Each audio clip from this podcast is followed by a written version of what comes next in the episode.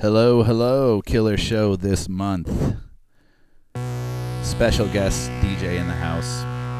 Brant Bjork will be coming through and blessing us with some rock, getting caught up, letting us know what he's up to. But we're going to get started with some music before he gets in here. So this is uh, Salem's Pot. The name of the song is called Tranny Takes a Trip and um, comes out on their new album July 22nd everywhere called Pronounce This. Get into it. Make sure you subscribe to our Spotify Sabbath Worship playlist as well because we're always putting up other new stuff there too. So enjoy.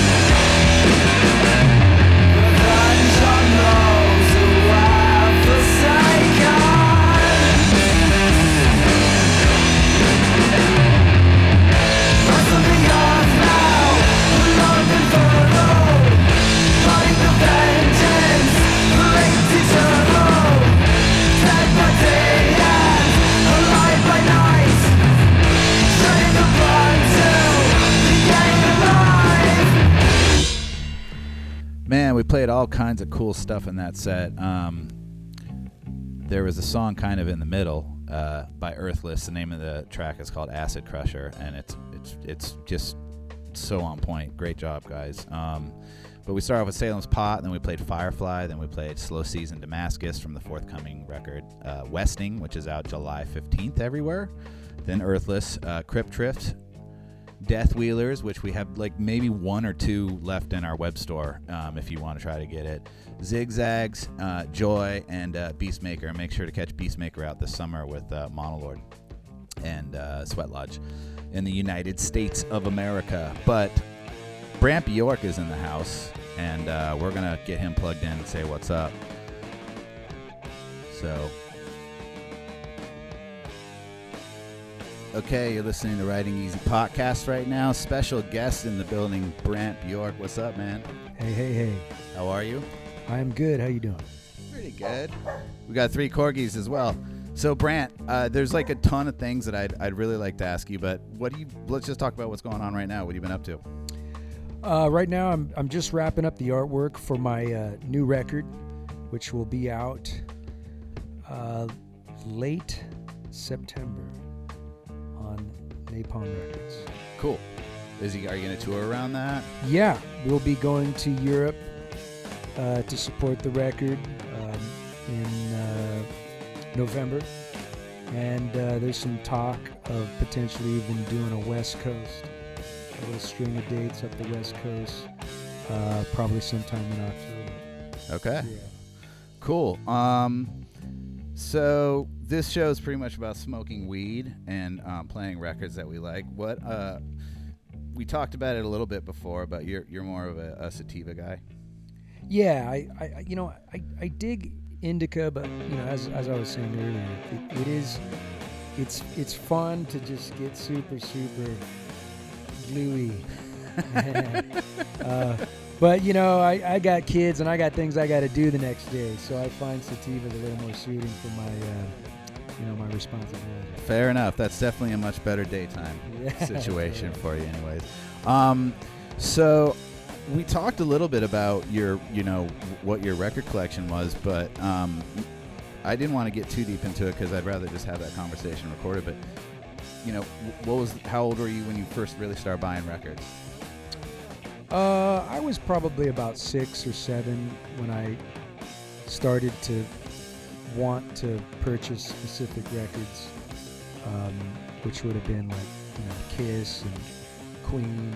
Um, I remember J. Geils being I think I bought like a J. Geils record. and then like you know silly stuff like Saturday Night Fever.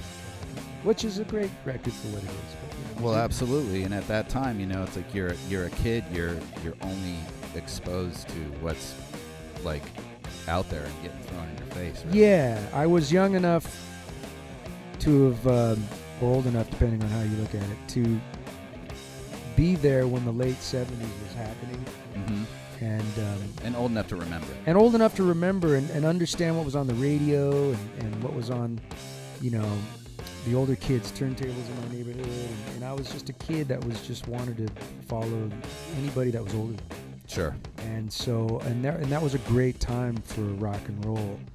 Um, and uh, and then and I thought the world was going to be this wonderful rock and roll paradise, and then the uh, 80s came.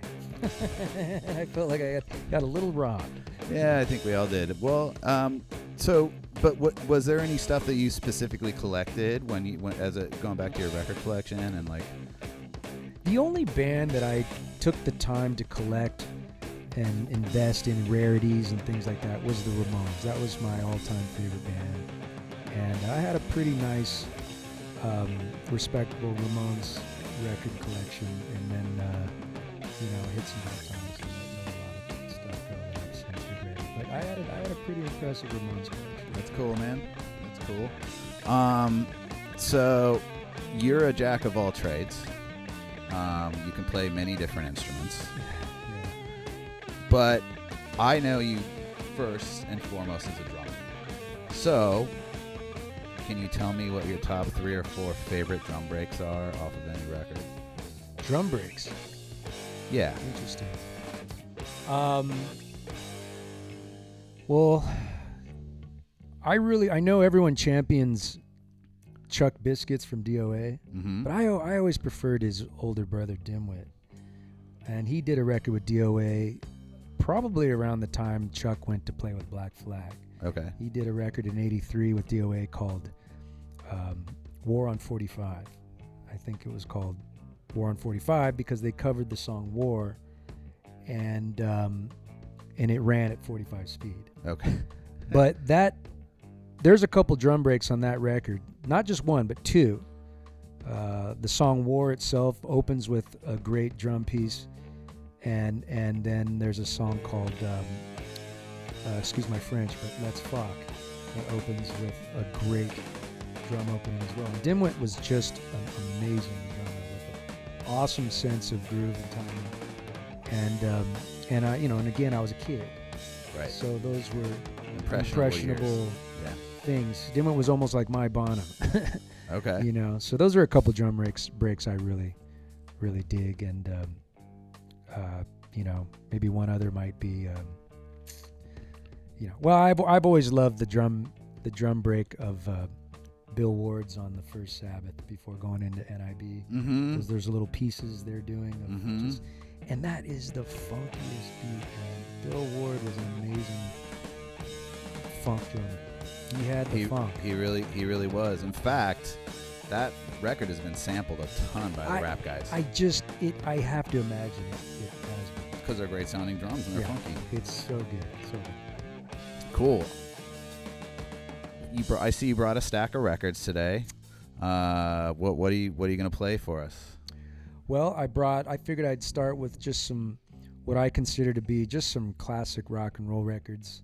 Uh, Slade, Kiss, Cheap Trick, um, and then we'll get into some some uh, you know Stones, of course. And we'll get into some heavier stuff like uh, you know Motorhead and Deep Purple. Uh, and then there's a couple. I brought some punk rock along. You know, Nice. love the punk rock. So we got some Ramones and we got some suicidal, tendencies. Sweet. Yeah. Well, let's get right into that, man. Thank you so much today for swinging through. yeah. All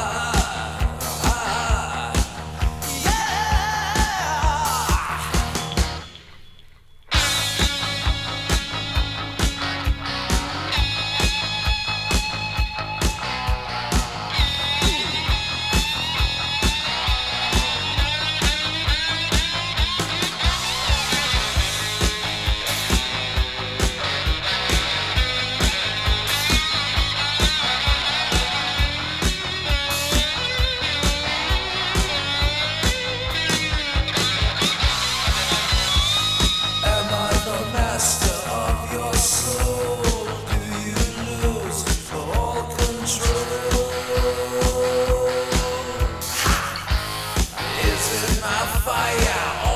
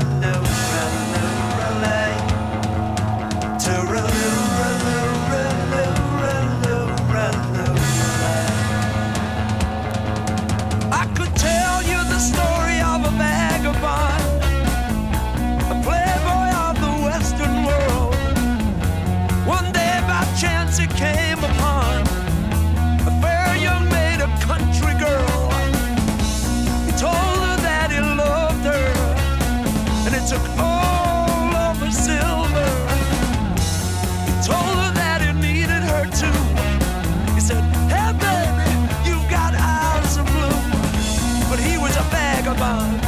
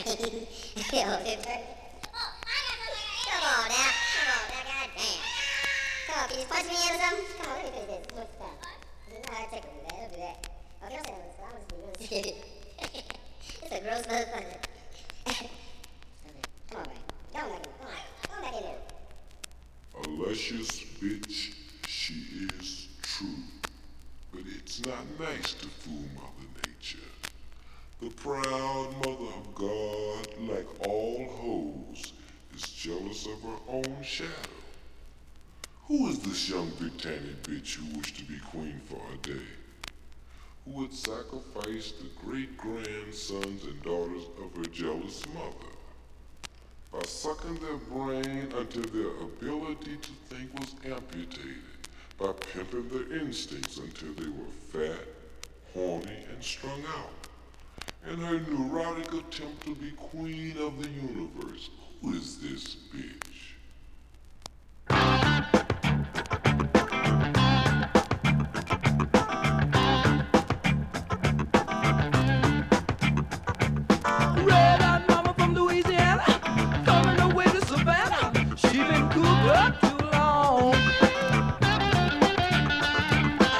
Red hot mama looking to the city. Fancy dances and big time spenders. She's been grieving.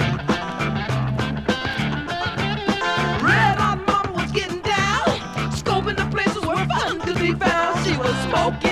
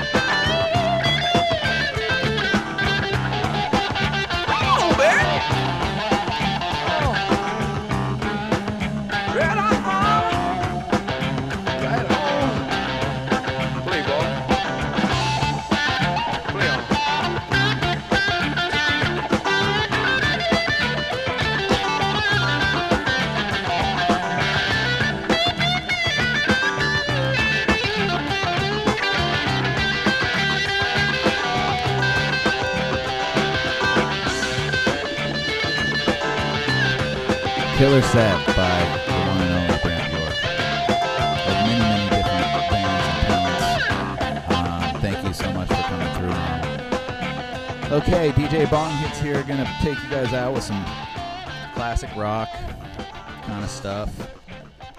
Last hour here, 40 minutes. Thanks for tuning in.